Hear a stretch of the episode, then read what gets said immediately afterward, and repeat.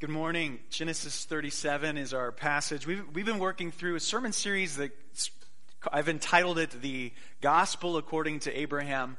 So we looked at Abraham, a little bit of Isaac, a fair bit of Jacob. Here we are, the Joseph story. I have, um, it, yeah, it kind of fits the whole theme of the service today. Genesis 37, verse 2. Joseph, being 17 years old, was pasturing the flock with his brothers. He was a boy, so to speak, with he was there with the sons of Bilhah and Zilpah, his father's wives, and Joseph brought a bad report of them to their father. Now, Joseph, or I mean Jacob, who's now named Israel, Jacob loved Joseph more than any of the other of his sons because he was the son of his old age, and he made him a, co- a robe of many colors. But when his brothers saw that their father loved him more than all his brothers, they hated him and they could not speak peacefully to him. Verse 12. Now his brothers went to pasture their father's flock near Shechem, and Israel said to Joseph, are not your brothers pasturing the flock at Shechem? Come, I will send you to them. And Joseph said, Behold me, which is kind of a, a phrase. Here I am. I'm, I'm, ready to do your bidding. Here I am. So, so Jacob said to him, Go now, see if it is well with your brothers and with their flock, and bring me word. Verse 18. The brothers saw him from afar, and before he came near to them, they conspired against him to kill him they said to one another, Here comes this dreamer. Come now, let us kill him and throw him into one of the pits. Then we will say that a fierce animal has devoured him, and we will see what will become of his dreams. But when Reuben heard it, he rescued him out of their hands, saying, Let us not take his, his life. And Reuben said to them, Shed no blood, throw him into this pit here in the wilderness, but do not, do not lay a hand on him. Reuben said this that he might rescue him out of their hand to restore him to his father. So when Joseph came to his brothers, they stripped him of his robe, the robe of many colors that he wore, and they took him and threw him into a pit. The pit was probably, I don't know, 20 feet deep, empty cistern. The pit, the pit was empty, there was no water in it. Then they sat down to eat. And looking up, they saw a caravan of Ishmaelites coming from Gilead with their camels bearing gum, balm, and myrrh on their way to carry it down to Egypt. Then Judah said to his brothers, What profit is it if we kill our brother and conceal his blood? Come, let us sell him to the Ishmaelites, and let not our hand be upon him, for he is our brother, our own flesh. And his brothers listened to him. Then Midianite traders passed by. It gets a little murky here Ishmaelites, Midianites, uh, who is it?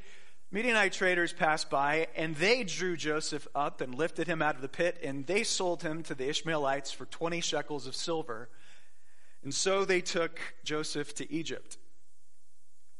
When Reuben returned to the pit and he saw that Joseph was not in the pit, he tore his clothes and he returned to his brothers and said, The boy is gone, and I, where shall I go? Then they took Joseph's robe and slaughtered a goat and dipped the robe in the blood.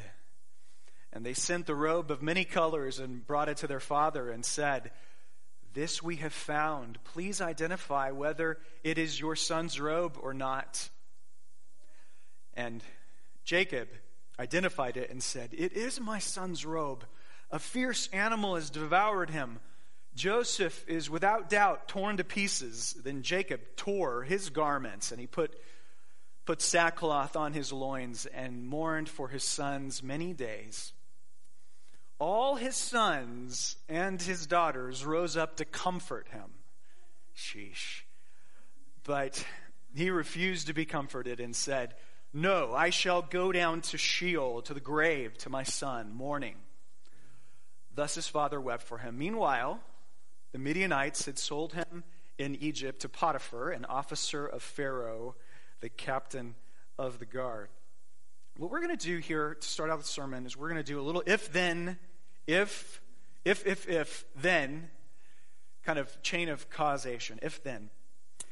If Joseph hadn't been so prideful of heart. So, part of the story that I cut out because it's a long reading is he has two dreams, and in these dreams, both of them, he effectively, the message of the dream is that his brothers are going to bow down to him and, and serve him as their Lord.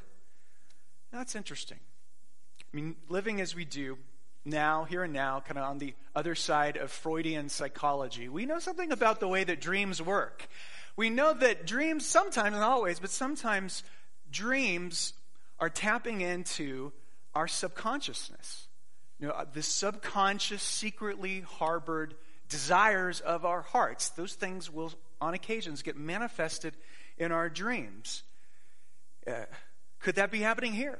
Jo- Joseph, immediately, as soon as he has these dreams, he, he immediately, he's so quick to announce the dreams to his brothers. He says, ah, Come here, guys.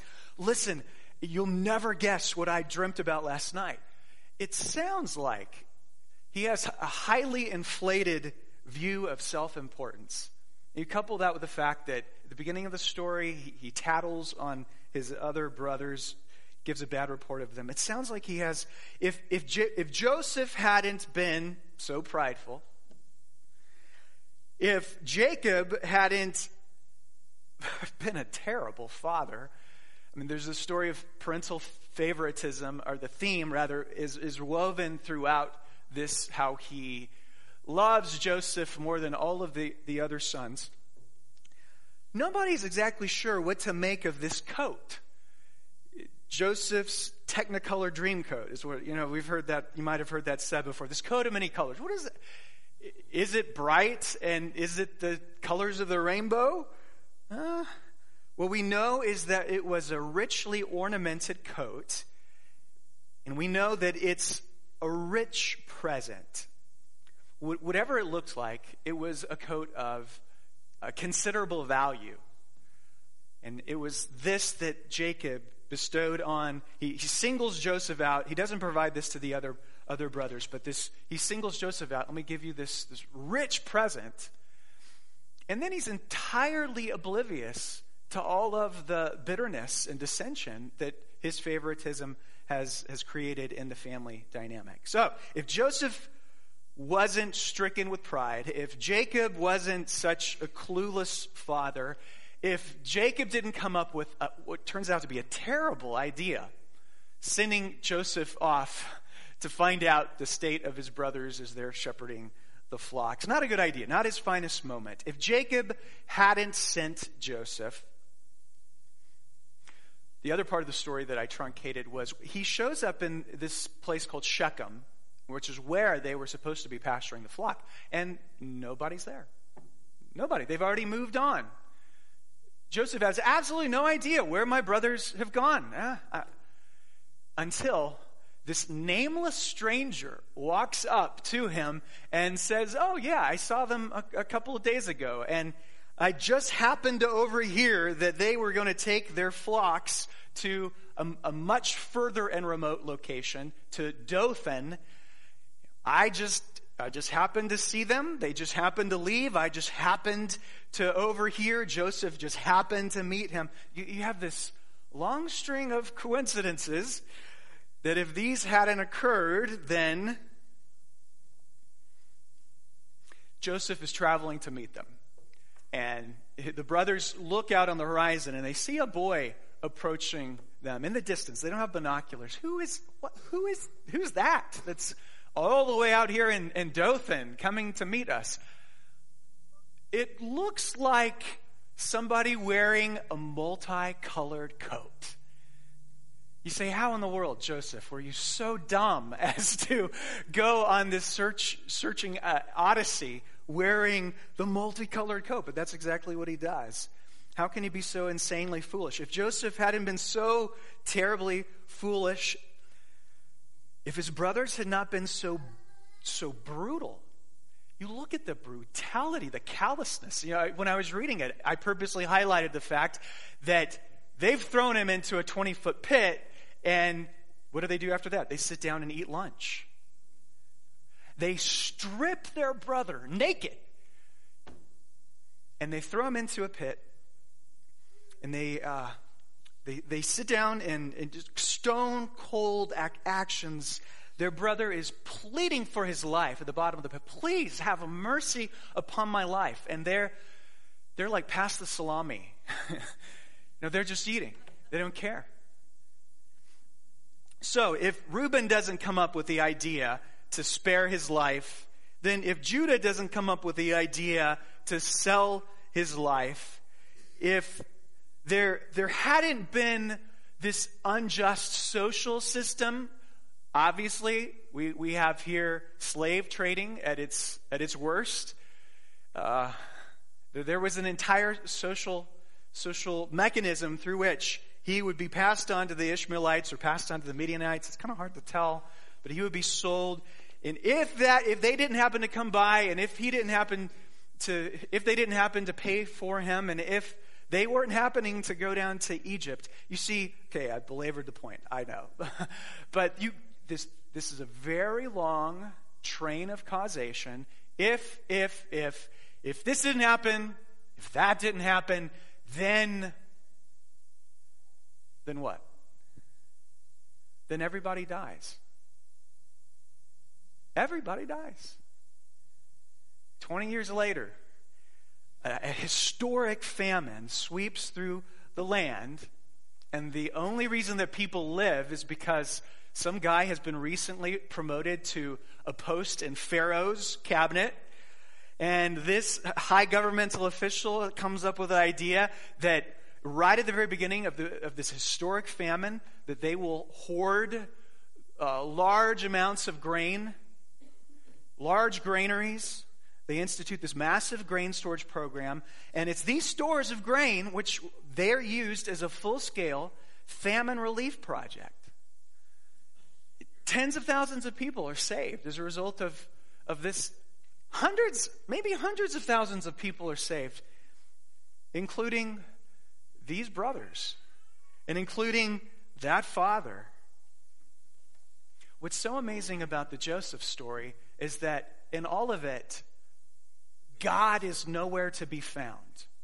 Go ahead, flip through all. There's way more in the Bible about Joseph than there is in Abra- about Abraham.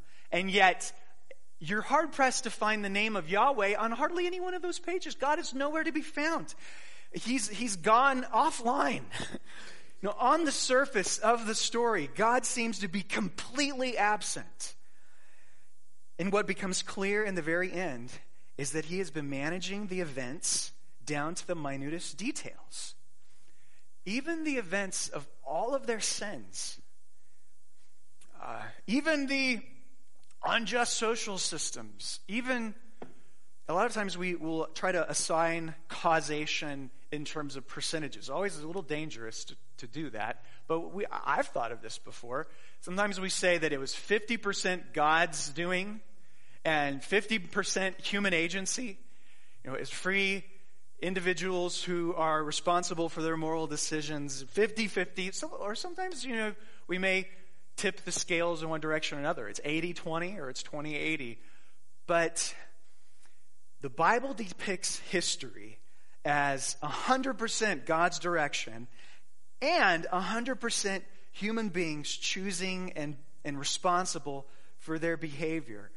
Uh, God has planned every bit of this, including the fact that Joseph is the official in Pharaoh's court. And by at the very end of the story, it's the most famous passage in, in um, all of it, Genesis 50. This uh, Joseph summons his brothers to him, and he says, Do not be afraid.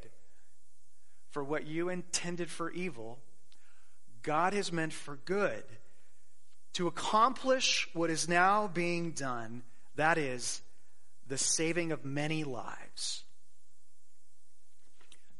So everybody dies. If it's astounding that if even one of these sins, one of these acts of evil don't take place, or if even one of these coincidences don't occur, then, then what? Then we just lose count of all of the all of it. Then but God has worked it all in the end for the salvation of many people, and that is how you ought to think about the sufferings of your own life. Point number one. Point number one think about these things. Know, I, I've told you before, I think I've lived a pretty charmed life. Uh, a few of us have lived a charmed life, but uh, a, a number of us in this church, in this room right now, or who will be in this room in the second service, have, uh, have suffered truly evil things. Uh, there are, are women in our church who have been raped. There are people in our church who have been molested. There are people in our church who have had um, their father or their mother abandon them. There are people who have been beaten and stolen from. And, um, and, and you, if that is you, then you read through the Joseph story and you relate to him on a, a deep emotional level. Um, evil has, has happened to me. And J- is not afraid to call it what it is it is evil. And then on the other hand, some of us, many of us, associate quite well with the brothers in the story. Because we are, we have harmed and done evil to, we've harmed others badly. There are people in our church who have, who have had abortions. There are people in our church who have cheated on their spouses. There are people in our church who ha- have, um, have walked out on their kids. There are people who have, who have just done things that have made a, a, a total mess of their lives. There are people who have gotten, gotten pregnant out of wedlock or gotten someone pregnant out of wedlock, have gotten addicted to substances. Um, and so we've been, we've done the evil, we've experienced the evil, we've done the evil, and we have come from evil social environments. We, some of us have families of origin. They're every bit as screwed up as Jacob's home and the different elements of the sibling rivalry. We've had clueless parents that profoundly shaped us. Um, parents who turned a blind eye towards, towards evil and dysfunction that was taking place in, in our, in our here the, here's the thing you can't fix that. Like, none of this stuff can be fixed. If you have been sold into slavery, thrown into a pit, or if you were the one who was doing the selling, there's no going back. There's, you can't take that stuff back. It can't be undone. You'll live with it for the rest of your life. And what's beautiful about this story is how God takes all of it to bring about salvation. All the terribleness, it just took 20 years. Like, do you have the patience to wait 20 years? And I guarantee you, it got a whole lot worse before it got better. Do you have the patience to en- endure the worst? That's like the two caveats. It'll take a long time. It'll probably get worse before it gets better.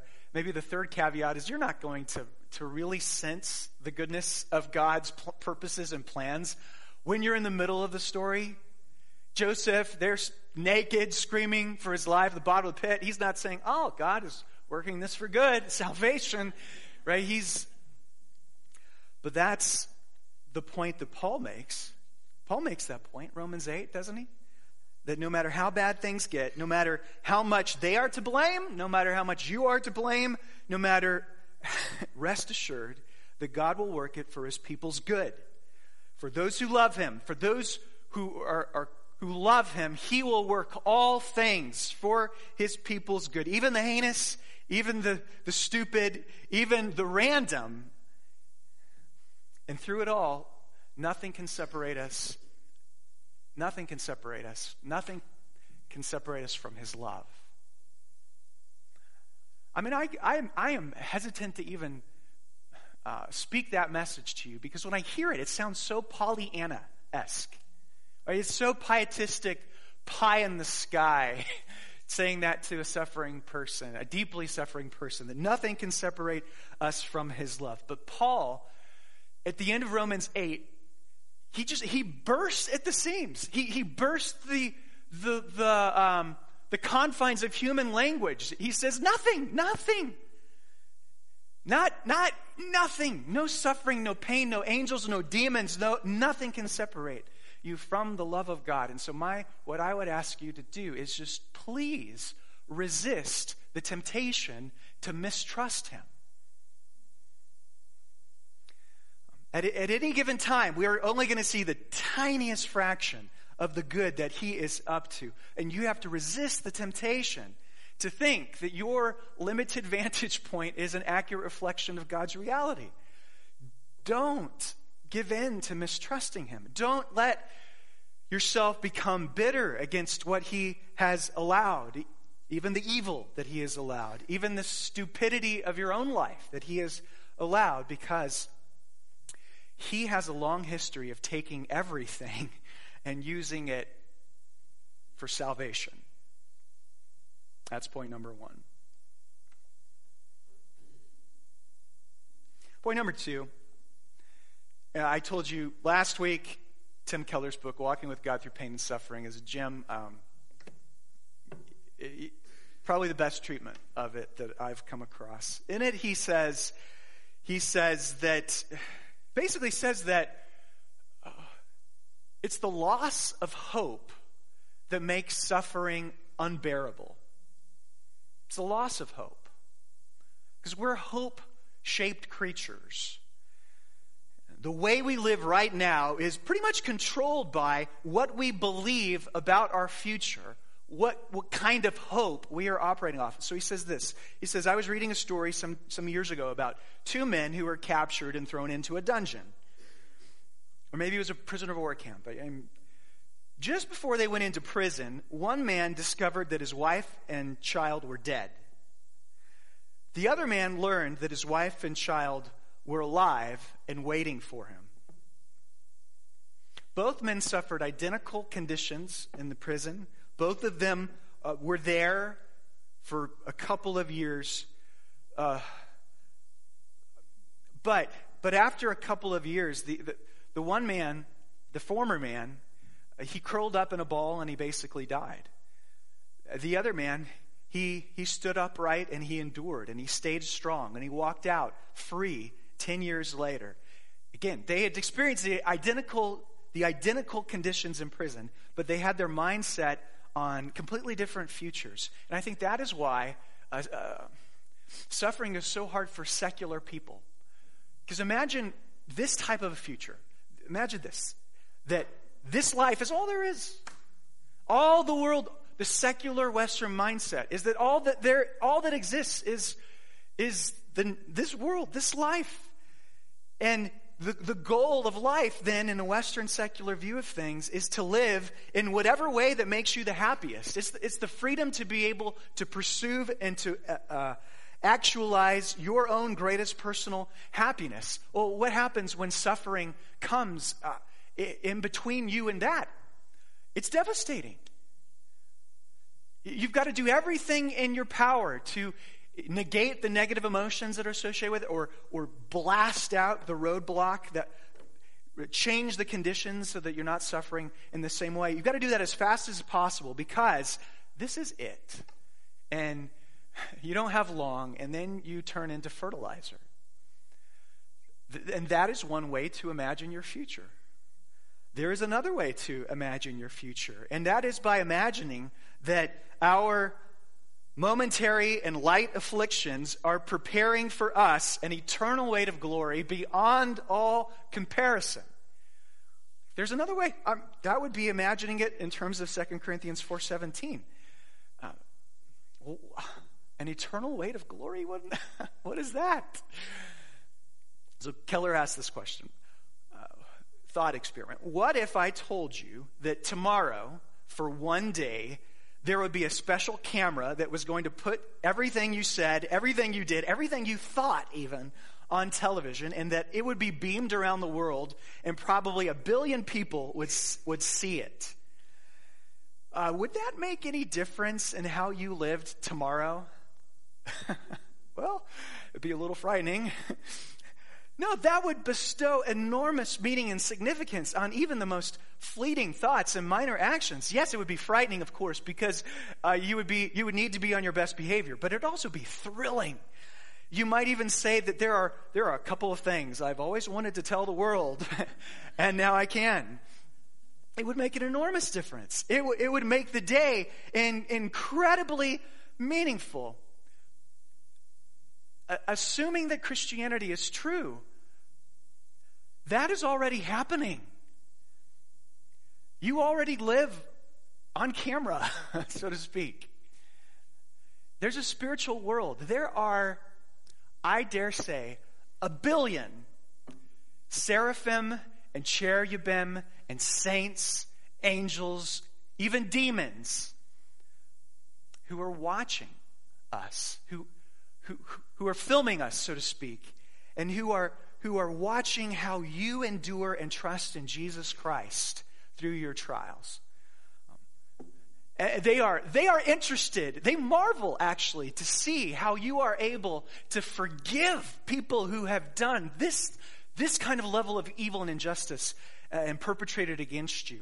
And you're doing that every day in front of billions of, of spiritual beings. I just wonder if you could imagine um, what they're going to say when they welcome you on the day of the resurrection and when they say, I watched you. Imagine we witnessed your faithfulness and your patient endurance in Christ. Imagine the welcome that, that will take place. Because that's the hope. Um, and I, somehow I think that is related to the eternal weight of glory. I mean, surely when the angels watch us go through hell and back, trusting in Jesus Christ. Like that increases the, the amount of them wanting to praise the Holy Spirit, who is the one who empowers us to do that. Surely it, it surely it increases God's glory, and you got to think that somehow it's storing up for us an eternal weight, an eternal weight of glory. So, think about these things. Think about this hope. And now listen to me as I read to you a Joseph story. So last week in the sermon, I, I took a biographical sketch out of this and I read you what I said was a Jacob story. This week I'm going to read you a, read you a Joseph story. And I promise not to read any stories next week, but if you're tired of long biographical sketches, but here we go. It's Georgiana's story. She said, she says, my, my life with my husband Ted and my daughters had been so happy and so blissful, so much so that if God had said to me that I'm going to allow a painful crisis in your family and all of you will suffer, I think I would have calmly replied, okay, because together we can handle anything. Not a good way to start your story. Right? No, we can handle anything. On May 13, 2011, anything began to come. Our youngest daughter, Jane, had an accident. She tipped backward in her seat and fell, hitting her head on the hardwood, hardwood floor. I assessed her immediately. I am an infant and pediatric nurse practitioner. I assessed her. She showed no signs of injury. My sister, who is also a nurse practitioner, agreed she, she appears healthy. We took Jane to her scheduled pediatric, pediatric, uh, visit a couple days later and I told the doctor what had happened. He thought it would be prudent to obtain a skull x ray. We took Jane to the Children's Hospital, and a CT scan confirmed that there were no other complications.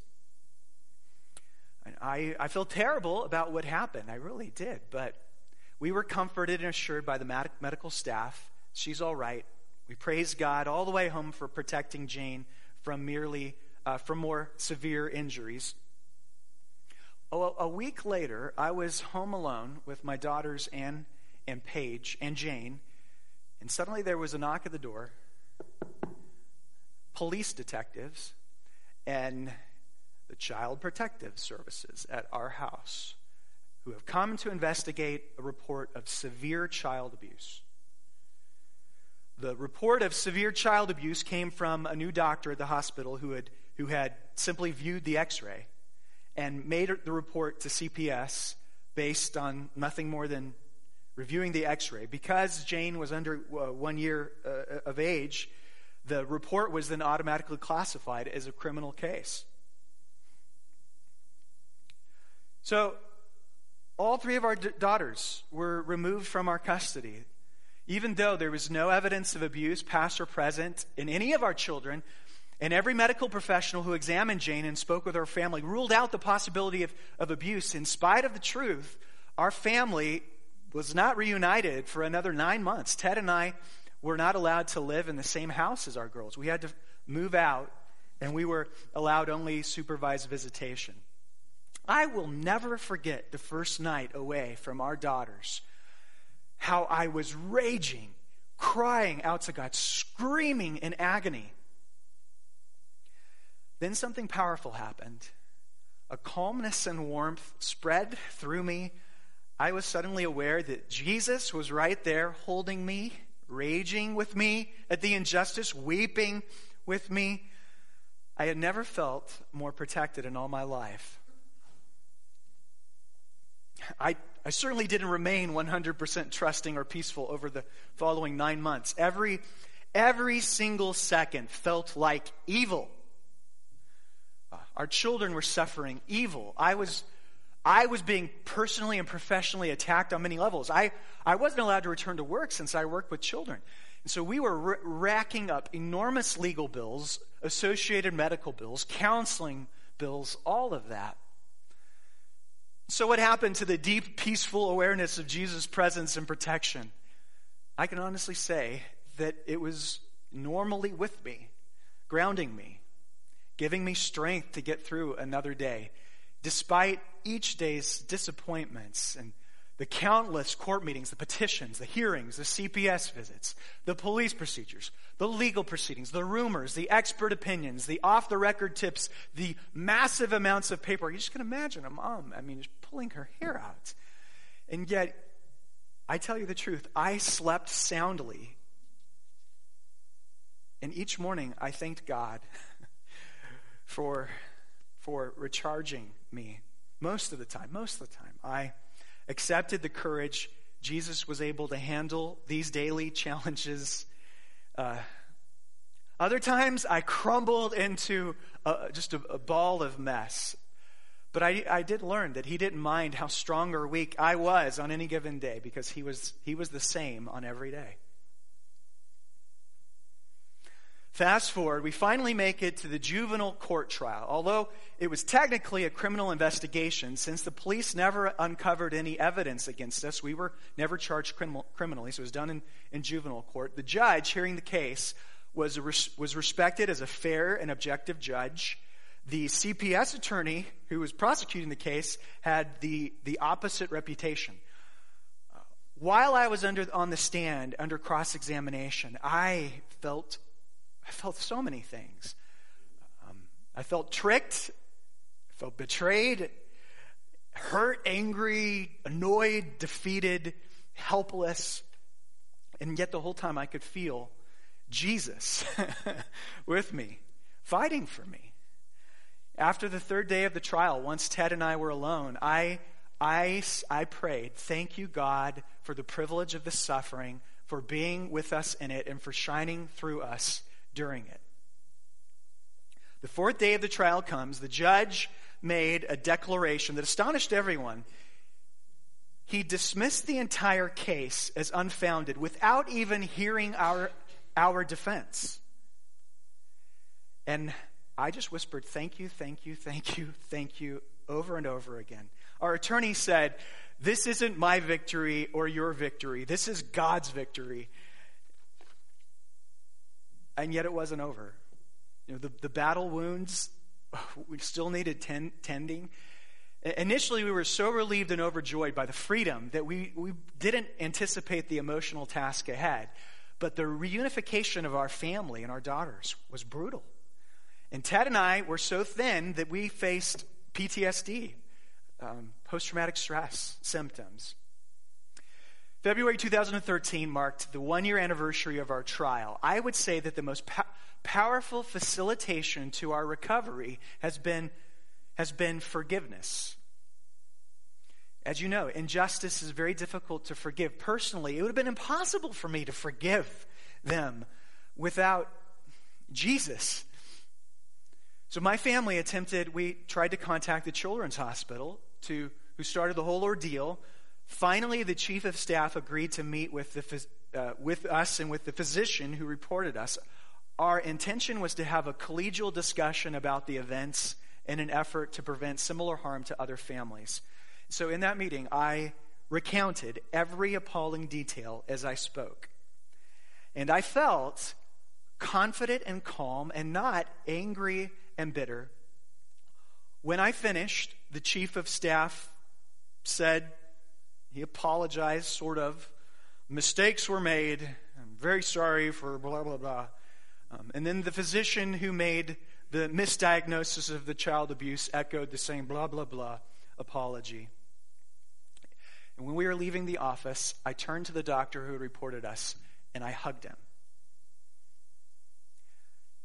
I didn't feel like showing love to that, to that person, to her. But that was the most powerful healing and reconciliation I have ever experienced. It was like God changed me in that moment more than He had changed me through the entire tribulations. Like He miraculously changed my perspective on everything. I, I, even my, He changed my perspective on me. I suddenly saw me in this flawed woman who I was hugging. I saw how many mistakes have I made in my life? How many people have I hurt intentionally or unintentionally? How many times have I allowed pride to prevent me from doing the right thing? And how was I, after all, different from my accuser? Now, I believe our story does have a happy ending. I, I praise God that He's still writing it. still writing the chapters of my life. My family and I are humbly grateful for the suffering we've endured. Without it, we would be living comfort- the comfortable American old life as, as of before. Instead, we are courageously living by the grace of God new ones. I read that. That's a, I mean, Keller in the book, he doesn't say it's a Joseph story. I read that. That's a Joseph story. I mean, you get to the end of Joseph's story, and this prideful punk has been deeply humbled. His perspective on himself has definitely been changed, and he's able to forgive his brothers. So, the reason I believe that God will work all things together for good for those who love Him, and God, that you are participating in a hope filled story, the reason I believe this Yes, it's partially because I've heard lots of Christian testimonies like this, like Georgiana's, and it's partially because there is a story like this in the Bible with Joseph, but it's ultimately because because Jesus Christ is the greater Joseph.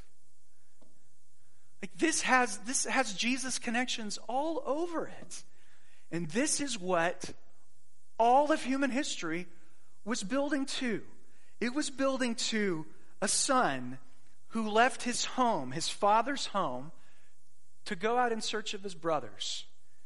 A son who, when his brothers saw him, hated his guts.